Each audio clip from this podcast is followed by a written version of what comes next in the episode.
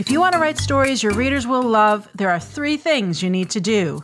Understand storytelling principles, see how other writers have applied those principles, and use them in your own work.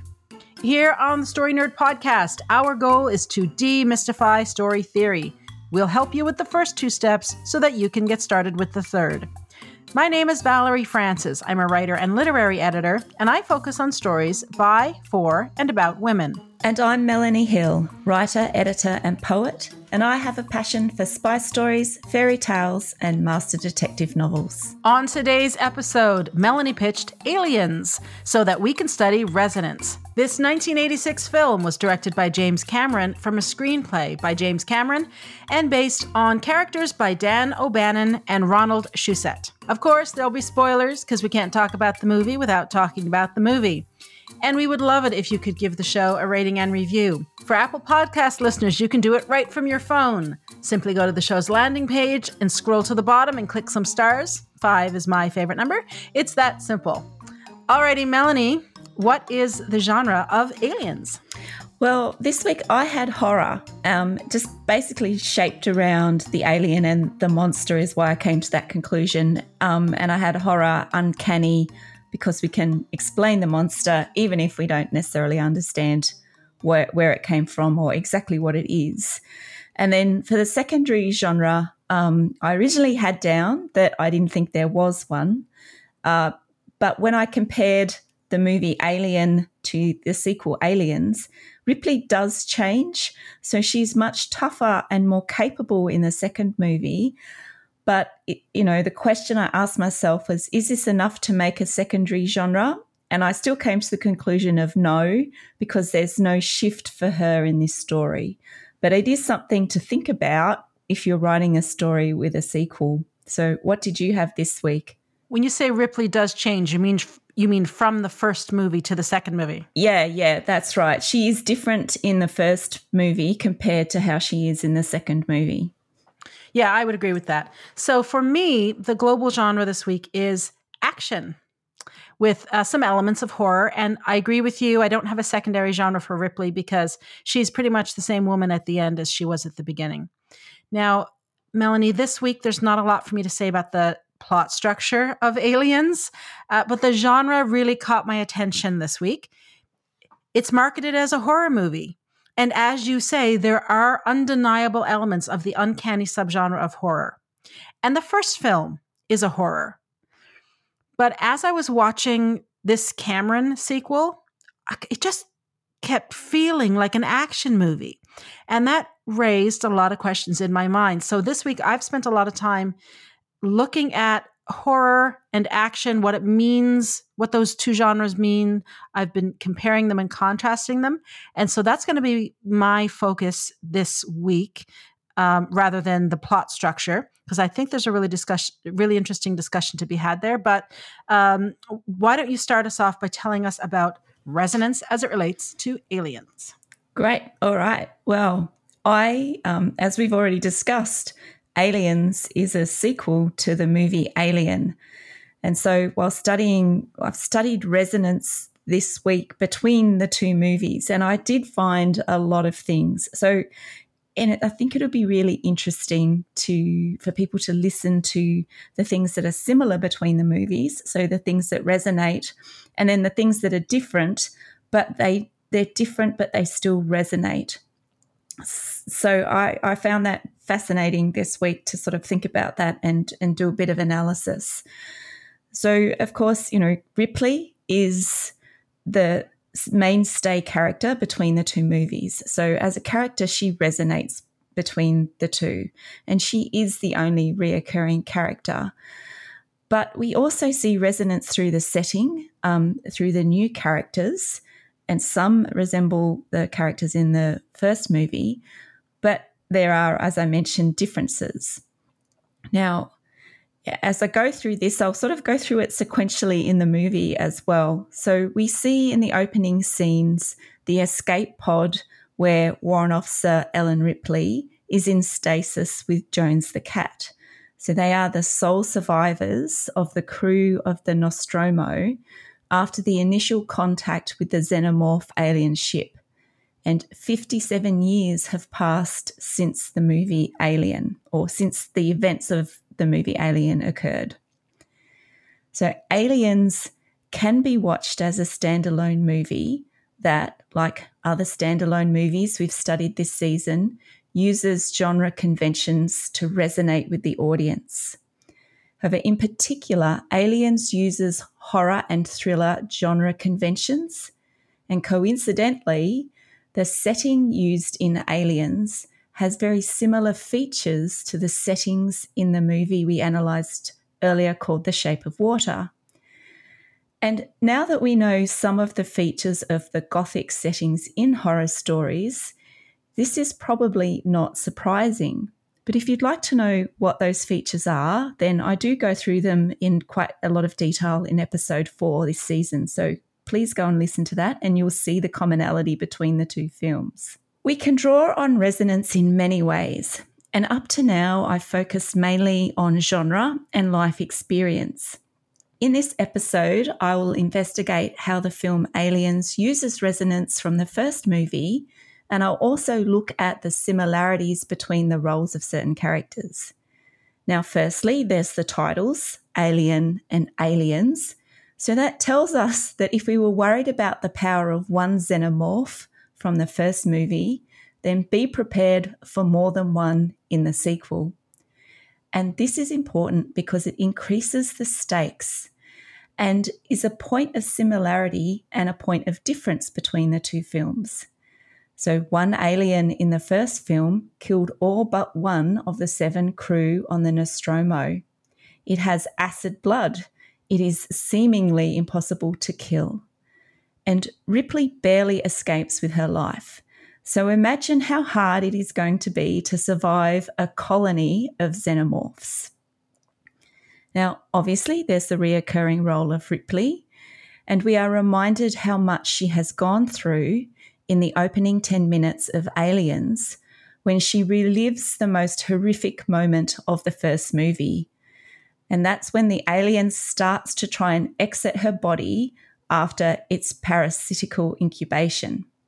Now, as the sole survivor, she is rightly traumatised about going back into the near impossible survival situation which she has now escaped from. Now, L V four twenty-six is the exomoon from the first movie, and it has been colonised by engineers sent by the Weyland-Yutani company. So now there are sixty to seventy families living on that exomoon, and the company has lost contact with them. So there's a reference back to the first movie's location. Now, Ripley is rightly resisting going back to L V four twenty-six, but she becomes motivated to destroy the xenomorphs completely and changes her mind. At that point, Ripley is once more part of a crew, and the crew are important because some of the new crew take on similar roles to the characters in the first movie, and then there are others who take on new but familiar roles. And it's worth summarising the roles that these characters assume in Aliens because it's important to the recurring themes. So the colonial marines were not part of the original alien crew. However, in Aliens, the marines are established as a tight-knit bunch, and we'd expect this, right, as a group of military, as a group, as a platoon of military people. Their physical ability and the banter they throw around tap into what we expect from this type of group. They are physically strong, not that pretty, and are very gung-ho because, you know, pain is just weakness leaving the body. Hoorah! The entire new crew are very flippant about the mission to L V four twenty-six, and it's their hubris that upsets Ripley. But this is important to the plot because this situational naivety provides the space for the movie's betrayal and corporate corruption storylines, and we do see this in both films. Now, the Marine Sergeant, Alpone, has a sharp tongue and sets the tone for the Marines' overconfidence by being euphemistic about the mission. There are the brothers from another mother pair of Vasquez and Drake. There's the clown, which is Hudson, and he talks tough, but he isn't very brave. And in fact, he embodies the fear that everyone should be feeling, I think, in the movie when faced with those aliens.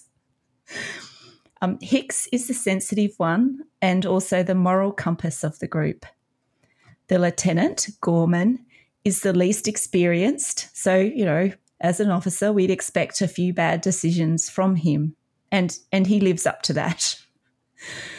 We also have Bishop the android and Burke the man from corporate, and these are two of the most important characters in Aliens thematically. In Alien, it is the android Ash who was given secret orders by the company, Weyland-Yutani, to bring the alien life form back to Earth at the expense of the crew.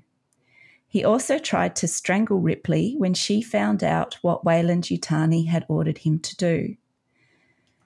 Now, Ripley's reaction to when she discovers that Bishop is an artificial person is justified based on her previous experience. And in seeing Ripley's response, Bishop provides her with a technical description of the behavioural inhibitors that should prevent him from harming human life. And while that's technically wonderful for Bishop, we understand Ripley's scepticism. Now, Ripley's experience is really underestimated by the Marine crew. Her wisdom is ridiculed when she's briefing them prior to launching from the mothership down to L V four twenty-six. But Ripley lays it out for them when she says, and I quote, "Because just one of those things managed to wipe out my entire crew in less than twenty-four hours. And if the colonists have found that ship, then there's no telling how many of them have been exposed," end quote. Now, the link back to the original movie is important to the stakes in this second movie or the sequel, but it is not the same. It is bigger, and there are more people's lives at risk on L V four twenty-six, including families, as well as the bigger crew. Now, the theories put forward in Alien are also confirmed in Aliens. We know about the acid blood, and we see this again when the Marines are doing their recce. When Ripley and company come across the xenomorphs in the liquid containers, Bishop reads out how one of the engineers died while they tried to take the parasitic stage alien off his face. Now, this was theorised in Alien, but then confirmed in Aliens. So it also demonstrates that Weyland-Yutani is still willing to put people's lives at risk for the sake of profit. Now, remember, Weyland-Yutani knew about the xenomorphs on L V four twenty-six in Alien, and they still decided to colonise it in the fifty-seven years since the first events. But this time it's Burke who is the human face of the company and not the artificial person. So this variation from the Alien plot provides a point of difference, but also means Bishop won't be the face of Weyland-Yutani. So the small changes to the characters have given story writers a way to change the story enough to make it different from the original. So I also want to add a note here about invasion literature. And if you remember from episode one this season, I spoke about how alien invasions came to be its own type of subgenre. And one of the features of these types of stories is a power difference between the weaponry of the invading aliens and humans. Now, in Alien and Aliens, the humans have large conventional weapons. However, they are ineffective against a creature or a number of creatures with acid blood, stealth capability, and deadly razor-sharp limbs and teeth, and also a tail that grips and strangles. But Valerie, before I go and look at Ripley's character changes, is there anything that you noticed that were differences or similarities between the Alien and Aliens movies? Oh, this is an interesting question, because although I wasn't thinking about specific details and the differences or similarities between specific details, between the two movies. I was thinking about the high level differences in terms of the genre, because that's what really captured my attention this week. I think the way Cameron approached the sequel was really smart. He could have gone a lot of different ways with it. I mean, he could have had a whole new crew encounter a whole new set of aliens, right? But at some point, somebody made a decision to stick with Ripley as the main character. And so his challenge was to present the same story in a different way. And I think he pulled it off. As you say, it's got all the elements we love from the first film, and then that made the first film so successful. But I think that because he changed the genre, he was able to present old or known material in a fresh, new, interesting way. And this is a huge lesson for anyone who's writing a series. I'm going to talk more about this um, when I do my bit. So please keep going. Yeah, I agree. I, I found that too. And I thought the same things, that this would be a good example of anyone who was writing a subsequent book from a, a first novel. So I, I picked up on that as well. Right. So there are some d- interesting differences in Ripley's character in Aliens.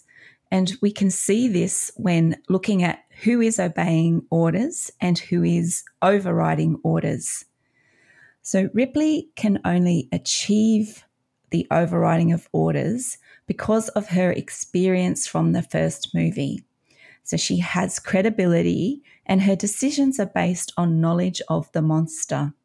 In the first movie, when Kane is comatose while he's incubating the alien, Ripley becomes the officer in charge of the Nostromo, and her decision at the time was to stop her crewmates from bringing Kane back on board the ship. But it's overridden by Ash, who is the science officer and a synthetic life form.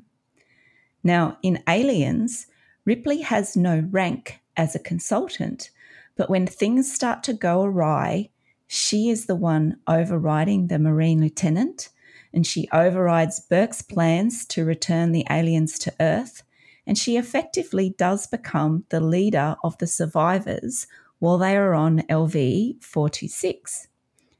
So the other interesting situation that's repeated but varied is the role of Bishop. Now, like Ash, Bishop has been instructed to prepare the xenomorphs for return to Earth, and he is carrying out those instructions. Now, I think there is a bit of a plot hole here because if Bishop was paying attention to the nature of the xenomorphs, and if he really was programmed so that he couldn't put human life in danger, then he would not carry out Burke's instructions. Anywho, Bishop, unlike Ash, is a far more sympathetic character because he does get Ripley, Newt and Hicks off the exomoon. Now, Bishop is, is not the internal force of antagonism here. It's Burke. Now, Burke is the personification of the company, and he is amoral, motivated by money and willing to do whatever it takes to get some of the creatures back. But this time, he's in situ and at risk from the same fate as everybody else. So this time, the corporation pays a price for its priorities and its behaviour. Now, again, we have repeated situations in both movies, but it's the person taking the action that has been reversed. So it's also worth noting, I think, the role of females in both movies. Now, there are characteristics of each one that we've seen before in various other stories and movies. So the computer in Alien is called Mother, and she won't reverse the self-destruct sequence that's been set. So Ripley calls her a bitch, you know, because that's what you call women that don't do what you ask them to do.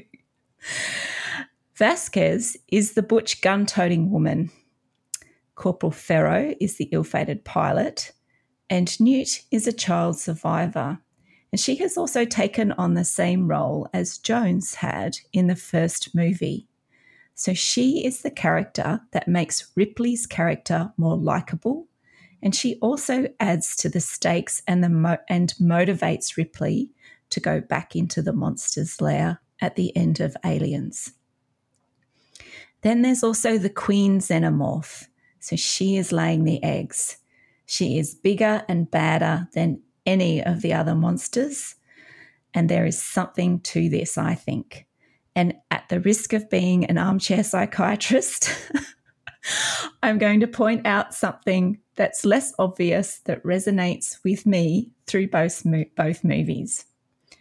So when you think about the way the aliens burst forth from via the chest of Kane in the first movie, when you see the parasitic organs of the nymph stage xenomorphs in the lab, and when Ripley and Newt come face to face with the Queen and then have have to fight the bitch, I think whoever wrote the scripts and designed the monsters must have had some sort of issues with women's ability to reproduce.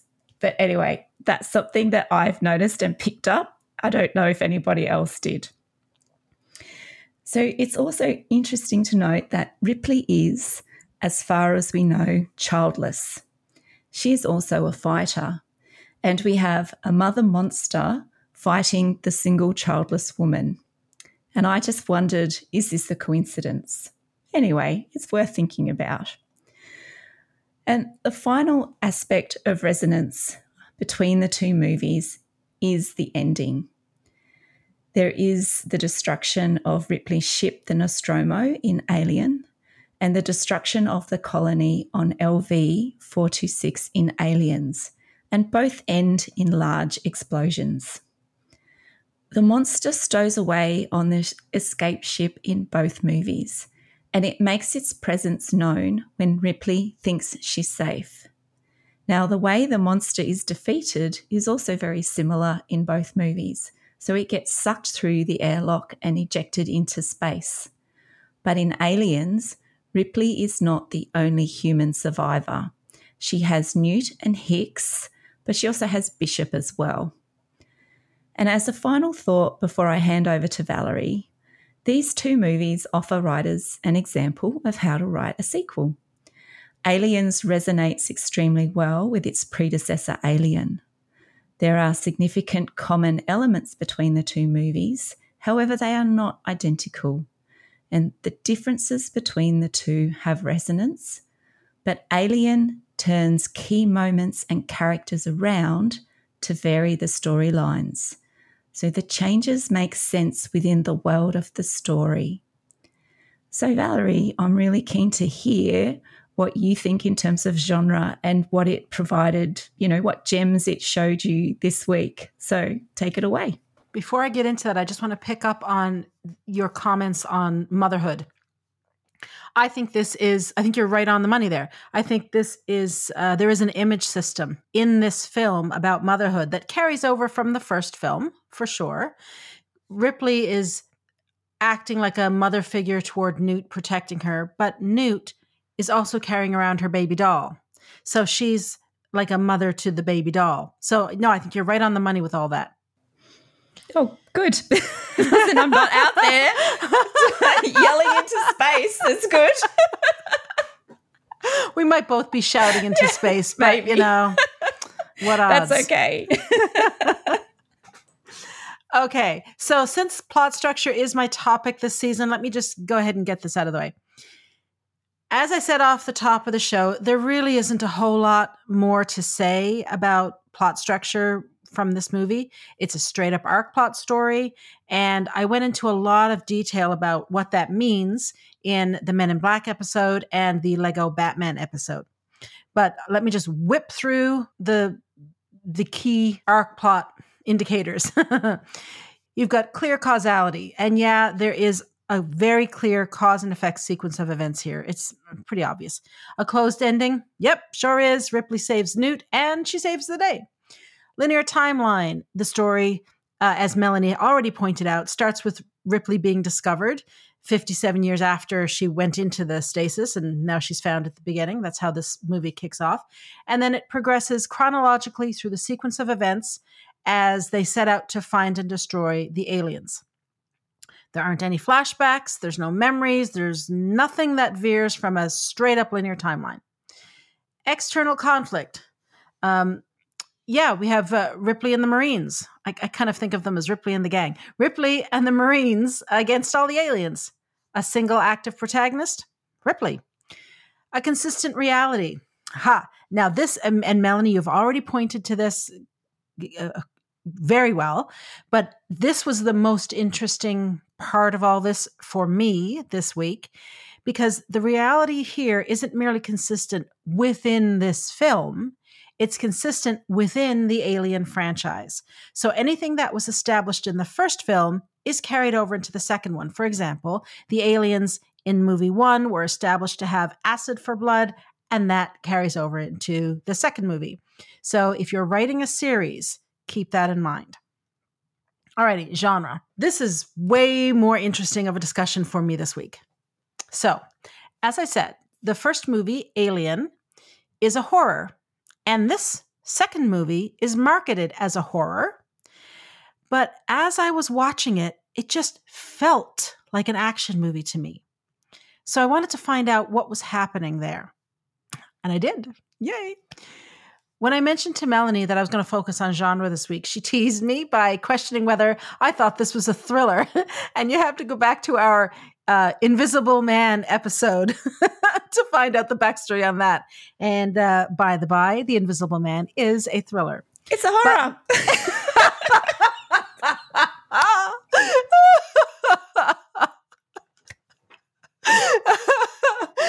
well, I'm telling you, Aliens is definitely not a thriller.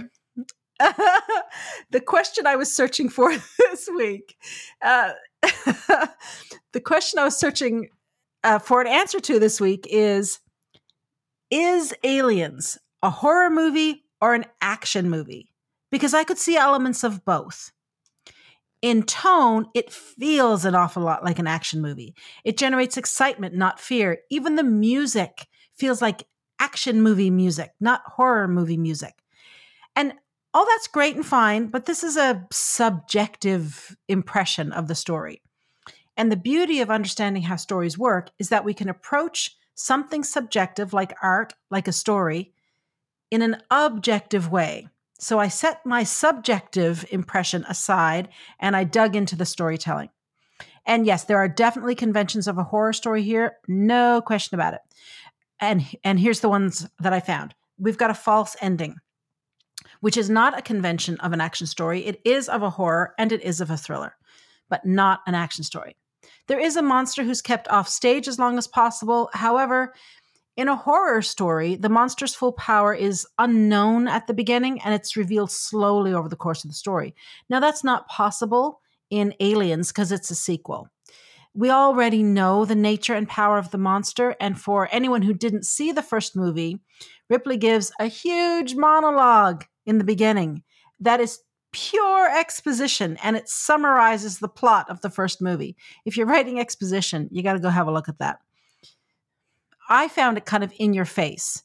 Um, I thought maybe it could have been a little more subtle, but hey, that, what do I know? A monster. So continuing with the conventions of a horror, we have a monster who kills indiscriminately.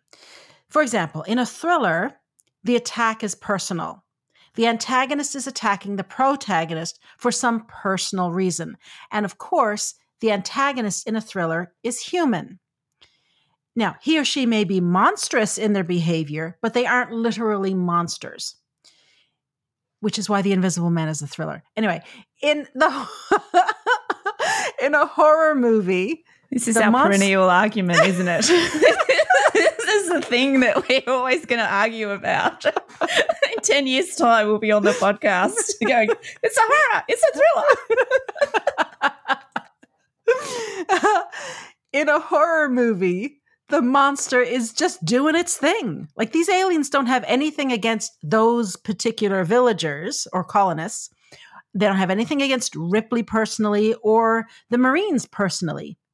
They just need a place to lay their eggs, and any host will do. Whichever one wanders by, they will take. Like Jaws. Jaws doesn't have it out for any particular swimmer. He's just hungry. Whatever swimmer happens to go by, he's going to eat. So the antagonist is a key difference between a horror and a thriller. Another convention of a horror story that is in this movie, there's a labyrinth. Uh, we also experience deaths via technology first, not in person. So there's you can clearly see Ripley and and uh, some other team members at a control station looking at the video that the Marines are taking in the alien's nest. And we also have a series of kill-off scenes, but here, not all of the characters are killed. Ripley and Newt definitely survive. Hicks is injured, but will recover. And he's also a bit of a love interest, in my opinion. And Bishop, presumably, he can be rebuilt. So that seems to tip the scales in favor of a horror, right? Well, I said that the nature of the antagonist provides a clue to the difference between a thriller and a horror, and that is true. What's also true is that the nature of the protagonist provides a clue to the difference between an action story and a horror story. So in a horror story, the protagonist is a victim. She's being actively pursued by the antagonist and spends most of the story running away or avoiding or trying to escape. It's only at the end of the story that she mounts an attack in self-defense, if she mounts an attack at all, and it's done so that she can survive. It's totally defensive. So for example, think about the Blair Witch Project, right? They just were trying to get out of there. They were running away. Now in an action story, the protagonist is a hero who actively protects a victim from a villain or antagonist. So think about Die Hard. You've got John McClane, who is trying to protect Holly and her colleagues from Hans Gruber. Now, in Aliens, Ripley and the Marines, but we're talking about Ripley here. She is the protagonist. She's actively pursuing the aliens. They've gone to the planet to rescue the terraformers with whom contact has been lost, right? Like they've got colonists up there and they say, we can't hear from him anymore. We have to go on this rescue mission. And Ripley, you're the only one who knows about these things. You need us. We need you to come with us. Great. They discover that all the colonists, except one, have been killed. And the survivor is a young girl named Newt, and she's still alive, and Ripley is determined to protect her from the aliens and from Burke. In this sequel, Ripley is an action hero. She's not the final girl, uh, the victim, in a horror movie. And she's not the final girl that she was in the original nineteen seventy-nine Alien movie. And that makes logical sense if you think about it. Ripley has already done battle with these monsters, and she survived. If James Cameron had presented her as a victim again, then would we have empathized with her? Would the story have been as interesting? I don't think so. We would have thought, you got yourself back into the same situation again. How, like, how dumb are you? Right? If she had been a victim a second time. In a horror movie, in order for the victim to triumph over the monster, she has to become heroic. That's it. She's not at the beginning. By the end, she's a hero. That whole experience of going up against the monster is what makes a hero of her. So that's who Ripley is as this sequel begins. She starts as a hero because that's how she ended the last movie.